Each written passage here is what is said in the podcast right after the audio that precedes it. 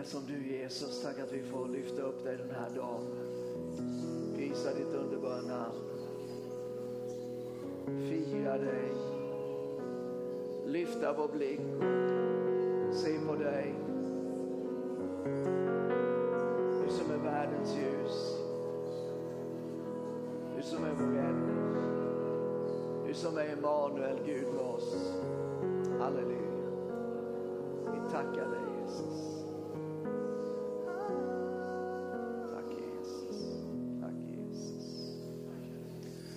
Guds folk är ett sjungande folk. Ja, men inte minst vid jul. Eh, det är underbart med alla julsånger. Man kan bli trött på en del sånger. Eh, men julsångerna är väldigt svårt att bli trött på. Därför att det är så, det är så gudsmättat på något vis. Så härligt att få prisa Herren tillsammans med er. Vi tackar Maja och gänget så jättemycket. Precis.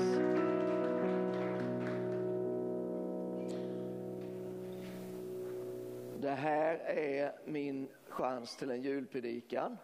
Så eh, det vore dumt att inte, att inte ta det. Eh, och jag har i, i ehm, sista veckan här tänkt tillbaka på, jag tror det var 2020, så gjorde vi en predikoserie fram till jul som hette På väg till Betlehem. Eh, minnesgoda lyssnare kanske eh, känner igen det. Eh, nu, ehm,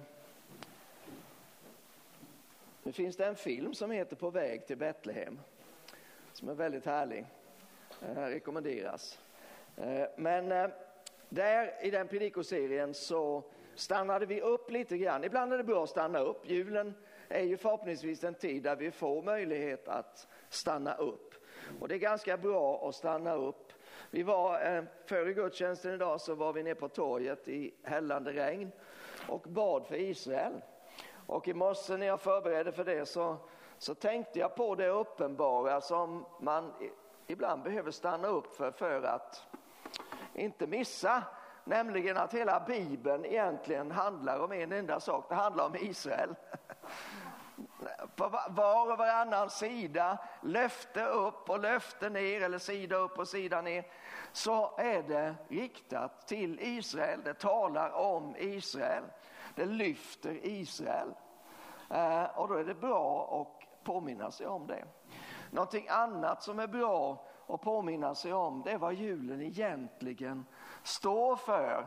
Därför att den, är om omgärdad, själva helgen och firandet är omgärdat av så mycket annat. Utav så mycket stress och press och kommers och, och eh, mat och i och för sig härliga grejer men som gör att man kanske tappar bort vad som egentligen är poängen. För helgerna, de, de har vi ju för att minnas. Vi har för att påminnas. Så firar vi påsk en gång om året för att påminna oss om att Guds son gav sitt liv på korset. Han kom för ett kors som Samuel har sjungit så många år. Eh, och eh, han inte bara dog på ett kors utan han uppstod också för vår rättfärdiggörelses skull. Så därför firar vi påsk. Och jul firar vi för det som om möjligt är nästan ännu större, nämligen att Gud blir människa. Att Gud kommer till den här jorden. Och då stannade vi upp lite grann, nu är jag på predikoserien här 2020 eller när du var. Stannade vi upp lite grann kring Josef, kring Maria, kring eh, herdarna, kring änglarna och förstås kring Jesusbarnet. Eh, och det finns mycket att säga om var och en utav de här personerna eller grupperna av personer. Om vi börjar med Maria, en ung tonårstjej eh, under kanske troligtvis ganska knappa omständigheter. Eh, men precis som alla unga människor med drömmar och tankar om hur livet ska gestalta sig och att det förhoppningsvis ska bli någonting bra. Och mitt inne i hennes tillvaro, dagliga tillvaro så kliver ängeln Gabriel med ett budskap som skulle få vem som helst att ståkna. Du ska bli gravid Ja, ja, det allt har sin tid, jag är inte gift än. Nej, du ska bli gravid och du ska föda en son. Och det är Guds son. Så du behöver ingen man för att bli gravid. Ingen har någonsin fått det budskapet, varken förr eller senare. Men denna gripande unga tjej, hon kan bara ta det till. På något vidunderligt sätt så är hennes hjärta förberett troligtvis av Guds ande. Och hon säger, jag är Herrens tjänarinna. Ske med mig som du har sagt. Vem vågar egentligen att säga någonting sådant inför ett sådant besked? Jag vet inte. Men det är inte troligt att alla skulle göra det. Men hon gör det. Och hon blir, förstå mig rätt nu, hon blir Guds moder. Hon får föda Gud till den här världen. Det går att tänka mycket på det och, och, och säga mycket om det också. Och så har vi förstås Josef då. Som är, han, är, han har liksom lite mer tillbakadragen roll eh, i, i julberättelsen. Men är enormt betydelsefull. Och hans överlåtelse till denna unga tjej som han inte har hunnit att gifta sig med än är ju fantastisk. Att han ens överväger att stå på hennes sida i detta. För för han måste det väl vara ganska uppenbart att någon annan har varit framme och gjort henne med barn. Vilket var en skam och vilket var eh, straffbart och så vidare. Och vilket gjorde att han per, av lagen eh, var tvungen att skilja sig från henne. Men ändå så står han där. Vilken man! Och så har vi herdarna. Herdarna de var ju var liksom på botten av samhället. Men ändå är det de som blir de första som får del av de goda nyheterna. När Maria bebådades, som det kallas, när hon fick reda på att hon skulle föda Guds son, då kom bara en ängel. Men när väl sonen hade fötts, då var det en hel här av änglar som sjöng. Och Guds härlighet kringstrålade dem. Och vilka var det som fick del av denna fantastiska uppenbarelse? Det var herdarna. Det fanns förstås, precis som det brukar vara med Gud, en speciell uträkning med detta. Därför att just de herdarna i Betlehem, de hade som uppgift att ta hand om de får som sen skulle offras i templet vid de olika offren och framförallt vid det årliga försoningsoffret. Och nu så fick de reda på att de skulle på sikt bli arbetslösa. Men det var ett, det var ett varsel som kom långt i förväg, mer än 30 år i förväg. Därför att nu kom Guds offerlamm.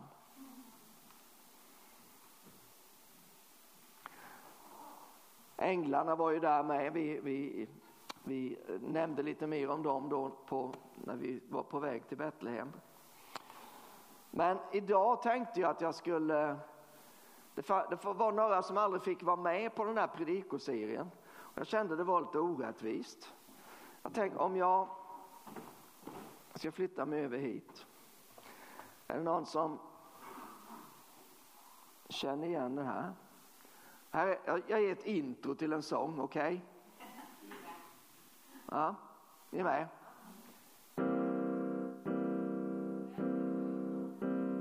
Bra Eva-Lena. Det är starkt. Idag tänkte jag vi skulle tala lite grann om stjärnan och de som följde den.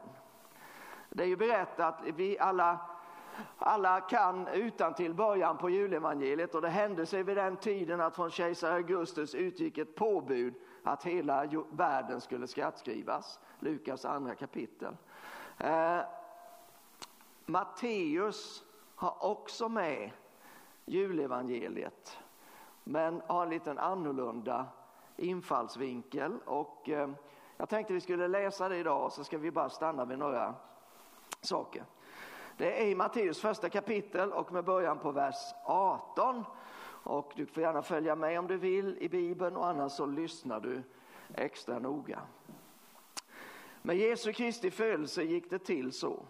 Hans mor Maria var trolovad med Josef men innan de hade varit tillsammans visade det sig att hon var havande genom den heliga ande. Hennes man Josef var rättfärdig och ville inte dra skam över henne och därför beslöt han att skilja sig från henne i hemlighet. Men när han funderade över detta då visade sig en Herrens ängel för honom i en dröm och sa Josef, Davids son, var inte rädd för att ta till dig Maria som din hustru, för barnet i henne har blivit till genom den heliga ande. Hon ska föda en son och du ska ge honom namnet Jesus, för han ska frälsa sitt folk från deras synder. Allt detta hände för att det som Herren hade sagt genom profeten skulle uppfyllas. Se, jungfrun ska bli havande och föda en son och man ska ge honom namnet Immanuel. Det betyder Gud med oss. När Josef vaknade upp ur sömnen gjorde han som Herrens ängel hade befallt och tog sin hustru till sig. Men han rörde henne inte förrän hon hade fött en son och han gav honom namnet Jesus. När Jesus var född i Betlehem i Judeen på kung Herodes tid då kom vise män från östern till Jerusalem och frågade vad är judarnas nyfödde kung? Vi har sett hans stjärna gå upp och har kommit för att tillbe honom. När kung Herodes fick höra det blev han förskräckt och hela Jerusalem med honom. Och han samlade folkets alla överstepräster och skriftlärda och frågade dem var Messias skulle födas. De svarade i Betlehem i Judeen. För så är skrivet genom profeten. Du Betlehem i Judaland, du är alls inte minst bland judar första, För från dig ska utgå en furste som ska vara en herde för mitt folk Israel. Då kallade Herodes i hemlighet till sig de vise männen och frågade noga ut dem om tiden då stjärnan hade visat sig. Sen skickade han iväg dem till Betlehem och sa, gå och sök noga efter barnet. När ni har funnit det, meddela då mig så att också jag kan komma och tillbe det. De lyssnade till kungen och gav sig iväg. Och stjärnan som hade sett gå upp gick nu före dem tills den stannade över platsen där barnet var. När de såg stjärnan fylldes de av mycket stor glädje. De gick in i huset och fick se barnet med Maria, dess mor. Då föll de ner och tillbad honom och de öppnade sina skattkistor och bar fram gåvor till honom, guld, rökelse och myrra. Och sedan de i en dröm blivit varnade för att vända tillbaka till Herodes tog de en annan väg hem till sitt land. Det är ganska spännande att tänka på det här och jag, jag tänker bland annat så här att egentligen de som uttrycker den största tron i julberättelsen det är varken Josef eller Maria eller herdarna. För alla de fick fantastiska uppenbarelser, änglabesök, drömsyner, eh, Guds härlighet och hela, allt det vi längtar efter troligtvis. De fick det. Det var inte mycket att tveka på, eller hur? Och de sa, idag har en frälsare blivit född åt er i Betlehem. Idag, nu, det finns nu. Det är bara att gå dit så får ni träffa honom. Men här fanns, om det nu var tre, det tvistas ju om, men det var tre gåvor i alla fall och därför så har man traditionellt tänkt att det var tre som vi kallar vise män. De var inte judar. De eh, bodde inte i judaland eller Israel. Eh, de hade inte fått några uppenbarelser eller änglabesök eller Guds härlighet. Men ändå så kommer de.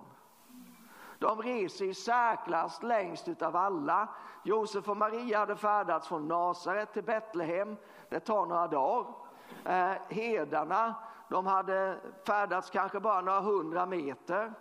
Eh, änglarna, ja det är klart, det beror sig på hur man tänker. De kanske hade kommit en bra bit.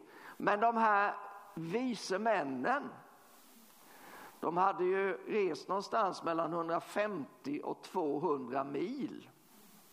Man hinner tänka mycket på en kamelrygg. 150-200 mil, det handlade om månader av resa. Varför? Vad var det som drev dem? Hur funkade de här människorna?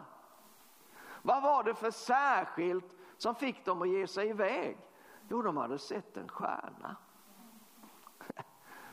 Hela himlen är ju full av stjärnor, eller hur? Ju längre man tittar desto mer ser man.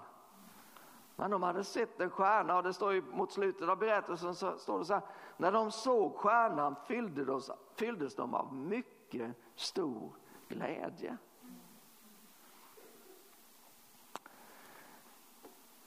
Jag tycker det är intressant med de här gubbarna, för de var väl antagligen det. Det tar ett tag att bli vis, som man hinner bli kanske gubbe då. Jag vet inte. Men emellertid så ser jag dem så framför mig. Men det är lite intressant, jag, jag läste igår faktiskt en uppsats om Betlehemsstjärnan. Det var inte en teologisk uppsats utan det var mer en vetenskaplig uppsats. Och det var lite spännande att se där därför att självklart så eh, den mest spridda julsymbolen ut över världen det är ju faktiskt inte julgranen eller ens jultomten utan det är denna gripande stjärna. Det är världens mest kända julsymbol.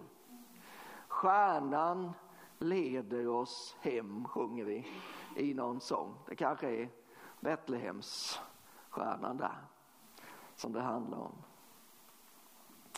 Men när man försöker förstå det här, vad var det för speciellt, varför, varför upplevde de nummer ett att det tänds en ny stjärna? För det vet ju vi som eh, har läst astronomi.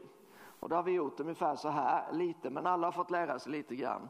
Att de där himlakropparna de har funnits väldigt länge och i och för sig så kan det ta många ljusår för, dem, eh, för deras ljus att nå oss. Men grundläggande är det inte så att stjärnor kommer och går utan de bara är där. Och då skulle man kunna tänka nummer ett att det var en, en vad heter det, ett, ett sådär som ett stjärnfall. Men det skulle ju knappast räcka i flera månader. Man skulle kunna tänka att det är en komet. Men eh, de går på fel håll. Så det kunde det inte heller vara. Men däremot vad man tror det är att det var en så kallad konjunktion. Att det var planeter och stjärnor som i sina, för stjärnorna står ju egentligen mer still, det är jorden som snurrar.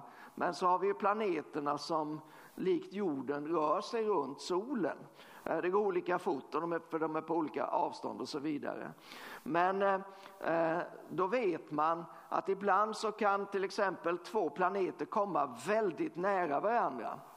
Och då blir det ett extra starkt ljus eller två planeter och till och med som man funderar kring i det här fallet en väldigt ljusstark stjärna, nämligen Regulus. Att de kommer så nära varandra så att för blotta ögat så upplevs det som en enda ljuspunkt. Och då är den väldigt stark. Och då kan man gå bakåt, genom beräkningar kan man gå bakåt och då finner man att det var en hel serie av sådana konjunktioner som skedde mellan tre och två år före Kristus. Nu får man ju komma ihåg att det här före Kristus, det, det är ju ett begrepp som är relativt vitt, eller brett kanske snarare. Eh, och eh, Eh, man, de flesta är ganska överens om att det var inte år noll enligt vår tideräkning som Jesus föddes utan det var något eller några år före. Och just där mellan tre och två år före så sker det inte mindre än sju olika konjunktioner. De flesta eh, handlar om Jupiter och Venus och stjärnan Regulus. Och att det är just de stjärnorna, eller den stjärnan och de planeterna har också en speciell betydelse. Men högst troligtvis så studerade de här männen eh, stjärnorna. För de var så kallade vise män eller mager. Eh, och eh, de, de använder sig av en massa olika saker för att försöka förstå tillvaron men också att kunna göra förutsägelser om framtiden. Att man, att man tror att det var vid den här tiden, det har också att göra med att man kopplar ihop historiska händelser som är något sånär daterade. Eh, till exempel när Augustus var kejsare men också när Herodes levde och när han dog och att det var en stor månförmörkelse strax innan han dog, bara några må någon månad innan han dog. Och så plockar man ihop alla de här uppgifterna och så ser man ja, men det var nog faktiskt så att där fanns en starkt lysande himlakropp som återkom flera gånger under en period på faktiskt 14 månader. Och som motiverade de här männen att ge sig iväg på en jättelång resa till ett land som högst troligt ingen av dem hade varit i tidigare. Men varför gav de sig iväg just åt det hållet? Eller ja, stjärnan gick ju före dem, står det. Men det finns en sak till som vi måste komma ihåg. Och det var att de, de flesta är överens om att de kom ju förstås österifrån, för västerifrån är Medelhavet, det är väldigt svårt att rida kamel där. Men de kom högst troligtvis ifrån Babylon, eller på det hållet. Persien, men just då var det Babylon eh, där borta. Och eh, vad vet vi om Babylon? Och vi vet ganska mycket. Vi vet att eh, det, var, det står för ogudaktighet och så vidare. Men vi vet också att eh,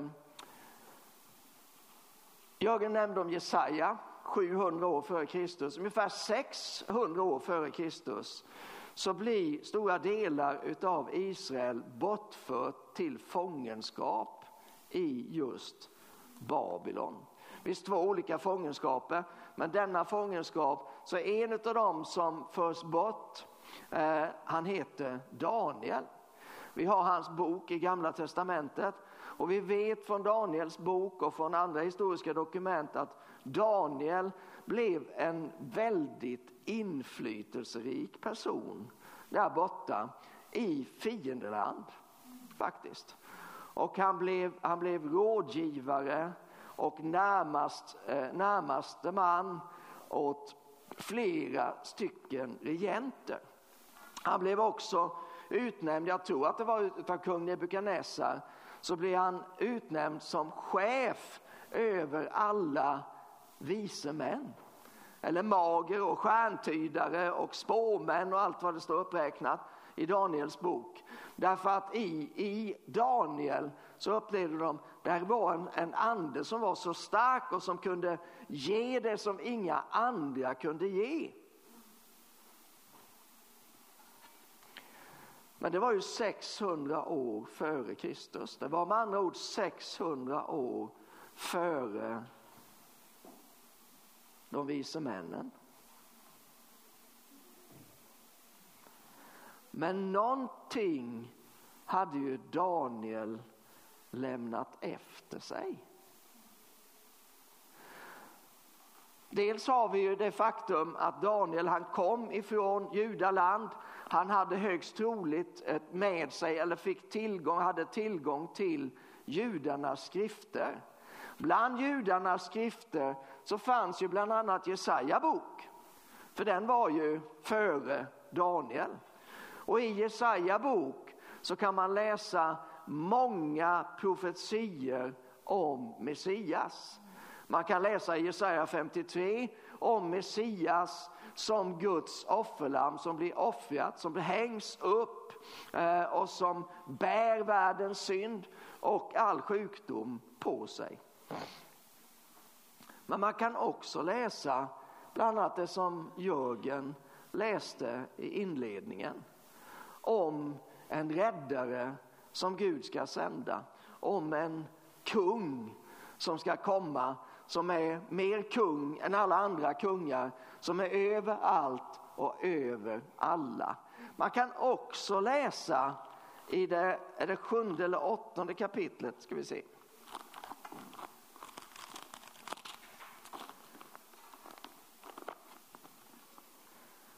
I det sjunde kapitlet och den fjortonde versen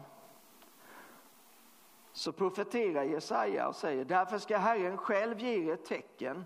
Se jungfrun ska bli havande och föda en son och hon ska ge honom namnet Emanuel. Precis det som Matteus citerade. Och sen när man, in, när man läser vidare in i kapitel 9 så står det för ett barn blir oss fött, en son blir oss given på hans axlar vilar herradömet. Hans namn är under, rådgivare, mäktig Gud, evig far, fridsfurste. Så ska herradömet bli stort och friden utan slut över Davids tron och hans rike. Det ska befästas och stödjas med rätt och rättfärdighet från nu och till evig tid. Fantastiska förutsägelser om hur Gud kommer att ge någon som kommer att överträffa allting som tidigare har setts och allting som kommer att komma. De här profetiorna är det ingen tvekan om att Daniel hade del av, att Daniel trodde på. Men Daniel han fick själv ta emot ifrån Gud. Och vi ska bara se på ett ställe i Daniels bok. I Daniel det sjunde kapitlet.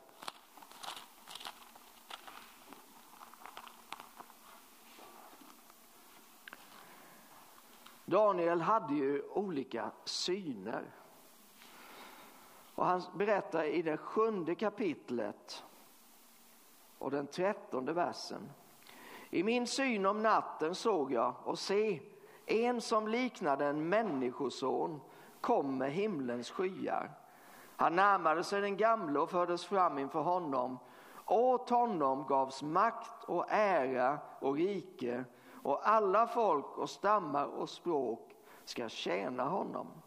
Hans välde är ett evigt välde som inte ska ta slut och hans rike ska inte förstöras. En messiansk profetia så god som någon.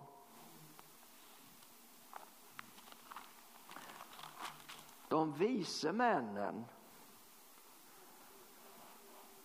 De kände förstås till Daniel. Daniel var ju en legend i deras historia. Han hade kommit från ett helt annat håll men han var för mer än alla de vise männen i landet. Han hade blivit ledare för alla. Han hade delat sina uppenbarelser eh, och eh, man hade traderat detta. Han hade delat det han höll för heligt och man hade fört det vidare från generation till generation. Och när väl morgonstjärnan, höll jag på att säga, men stjärnan syntes på himlen, då var det tecknet för de här männen. Då la de ihop det som de hade hört.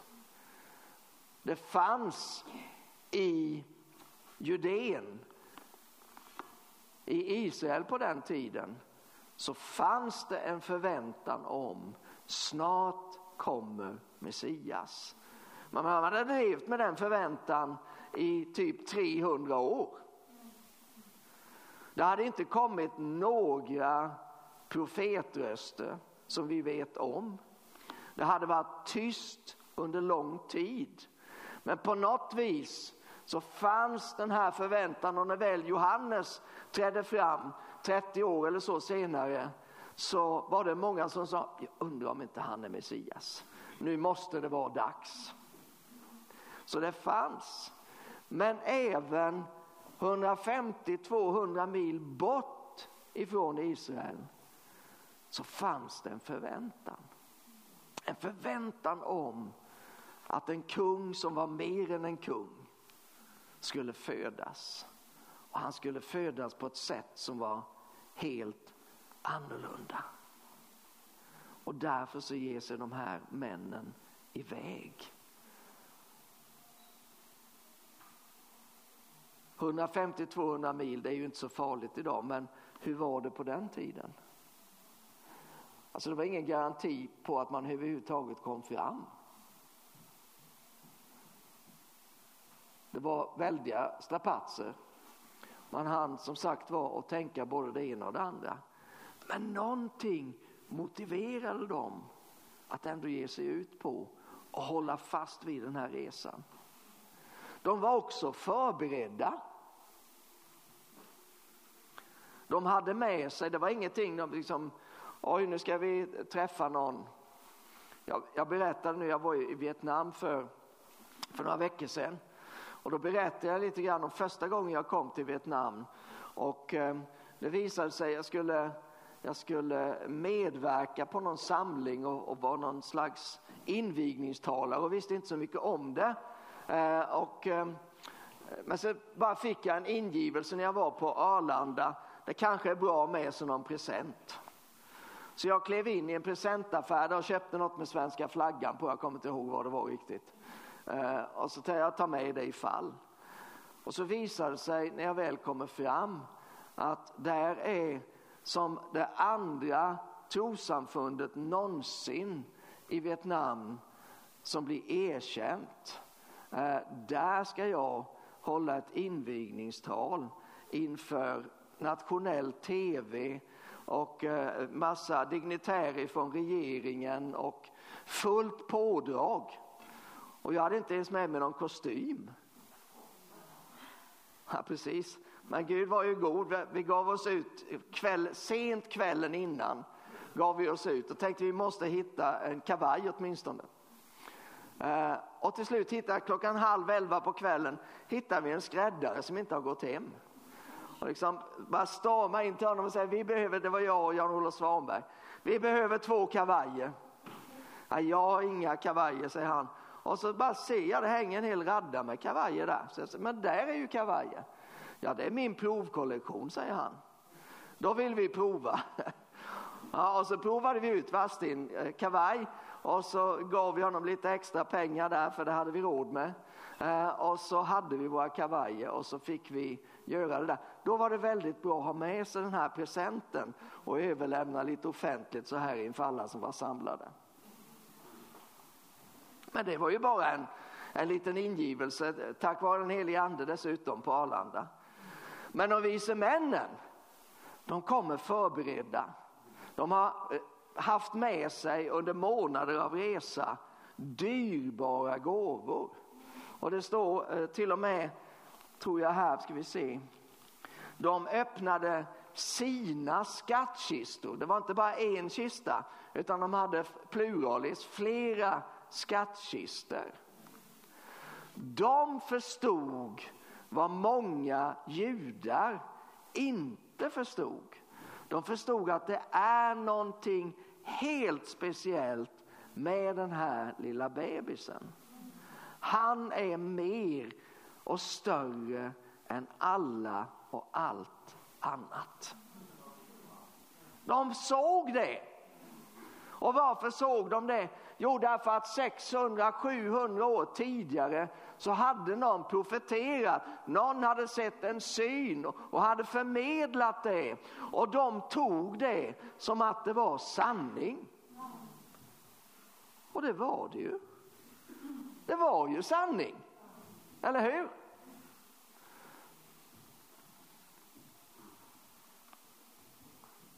De gick in i huset och fick se barnet med Maria, dess mor. Då föll de ner och tillbad honom. Och de öppnade sina skattkistor och bar fram gåvor till honom. Guld, rökelse och myrra. Så fort de kommer in.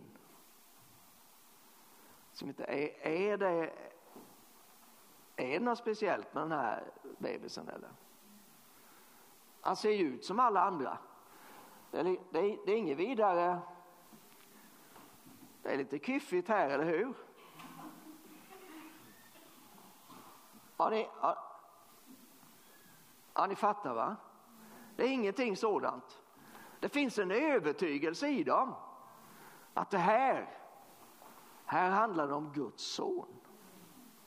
Och därför så faller för att det var, det var inte det var inte så, i, alltså åtminstone i den judiska kulturen var det inte aktuellt att falla ner och tillbe en människa. Det var helt emot allting. Så de har en förståelse av att det här är Gud. Och de öppnar sina skattkistor. De blir ett väldigt bra exempel för oss, eller hur? Hur vi bör vara när vi möter Guds son. Vi är ju så bortskämda, vi är så vana vid att göra det. Vi tar hans närvaro på något sätt för given och jag tror att det är, det är aldrig bra att ta någon eller något för givet. Därför är det bra att stanna upp också inför de vise männen den här julen, kanske annars också. De föll ner och tillbad honom och de öppnade sina skattkistor.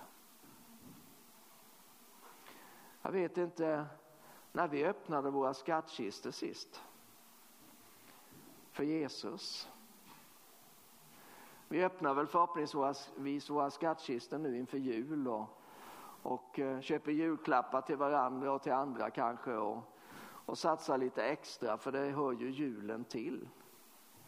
Men när öppnade vi och gav av det dyrbaraste vi har för Jesus skull?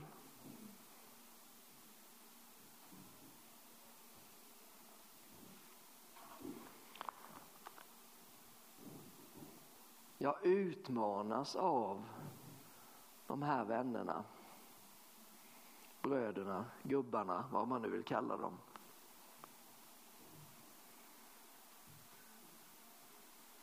som inte hade fått syner och uppenbarelser och drömmar. Och efteråt fick de en dröm.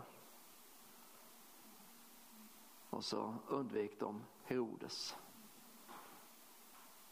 Men som gick i tro. Det är precis så som Gud har kallat oss. Han har kallat oss att gå i tro.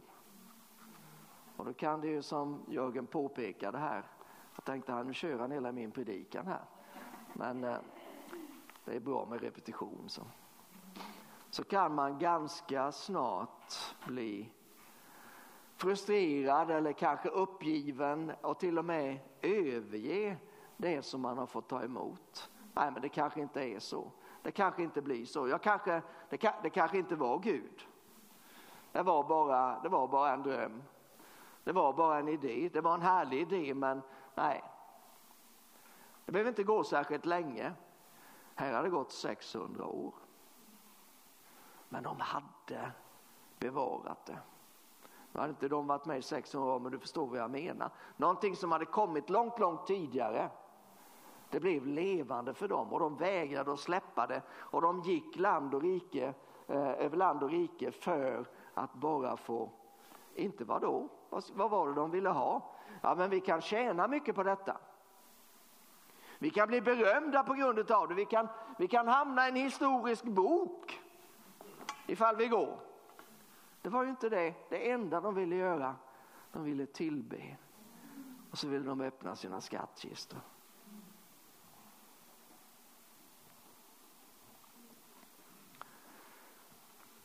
De utmanar dig och mig idag. Jag vill sluta med ett bibelord ifrån Andra Petrusbrev. första kapitlet.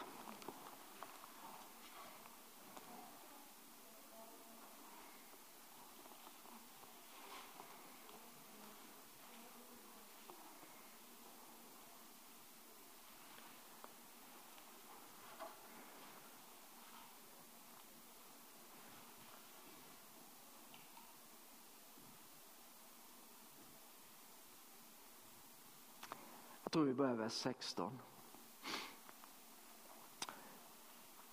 Petrus skriver till församlingen här, det är inte närmare specificerat, det var troligtvis till flera lokala församlingar som fick del av det här brevet. Och han är väldigt, eh, han är väldigt, väldigt eh, övertydlig i början av det här brevet. Eh, så talar han om påminnelse. Och sen säger han i vers 16 så här.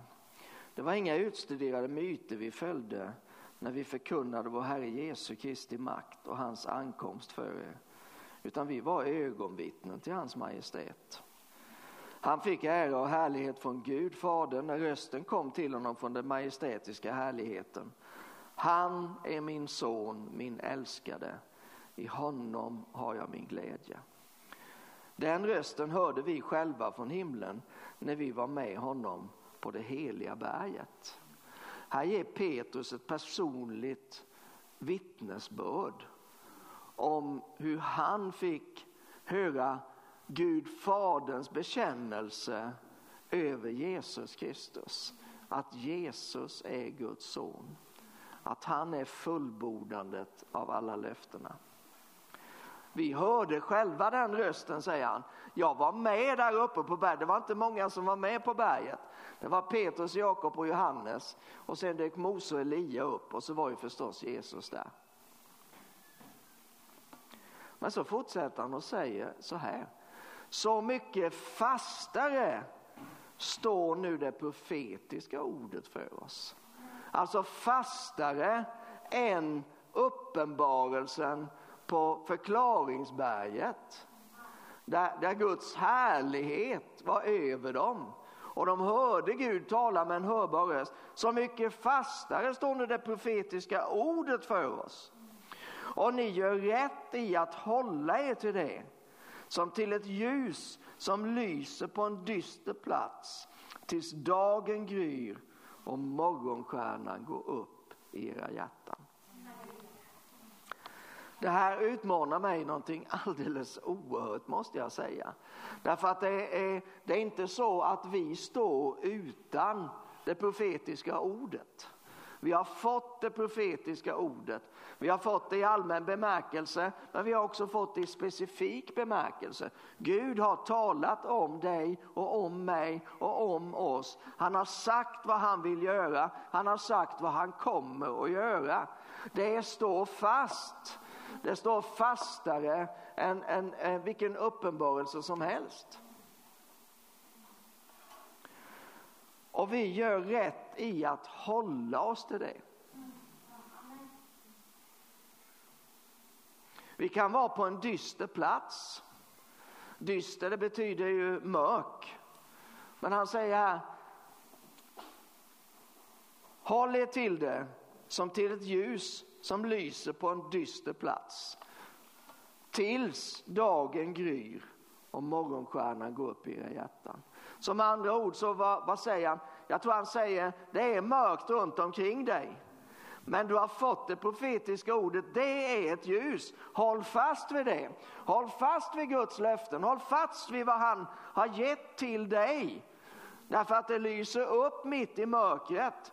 Håll fast i det tills Släpp det inte förrän ljuset går upp, förrän dagen kommer och morgonstjärnan går upp. Och morgonstjärnan, ja men det är ju, det är ju Jesus. Här kommer stjärnan igen.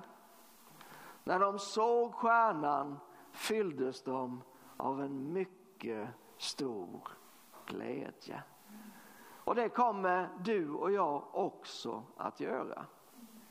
Men vi behöver hålla fast vid ljuset. Vi behöver hålla fast vid det profetiska ordet. Vi behöver hålla fast vid det som Gud har uppenbarat. Där är striden. Vi ser alla möjliga strider, vi bråkar om både det ena och det andra, men den egentliga striden, den är alltid om Guds ord. Skulle Gud ha sagt. Det är originalstriden, det är liksom ah, det som allt egentligen handlar om. Ska det bli som Gud har sagt eller ska det inte? Fienden vill förstås inte det. Du och jag har fått en avgörande roll i detta drama.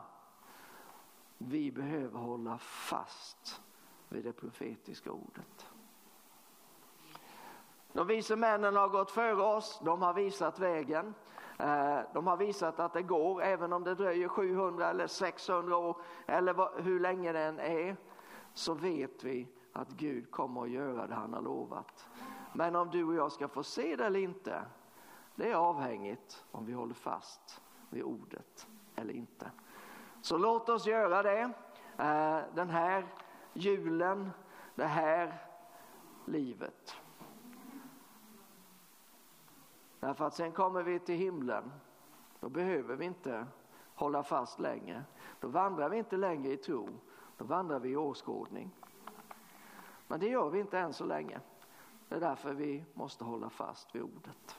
Och där sa allt folket tillsammans med predikanten. Nu ska vi be tillsammans. Halleluja. Fader, vi tackar dig för att du har talat. Vi tackar dig för att dina ord är ande och liv.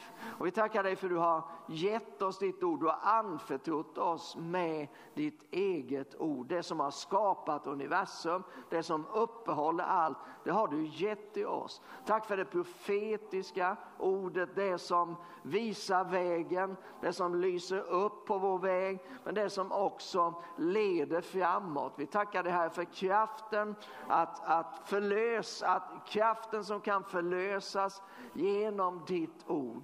Tack Herre för att vi har fått del av det.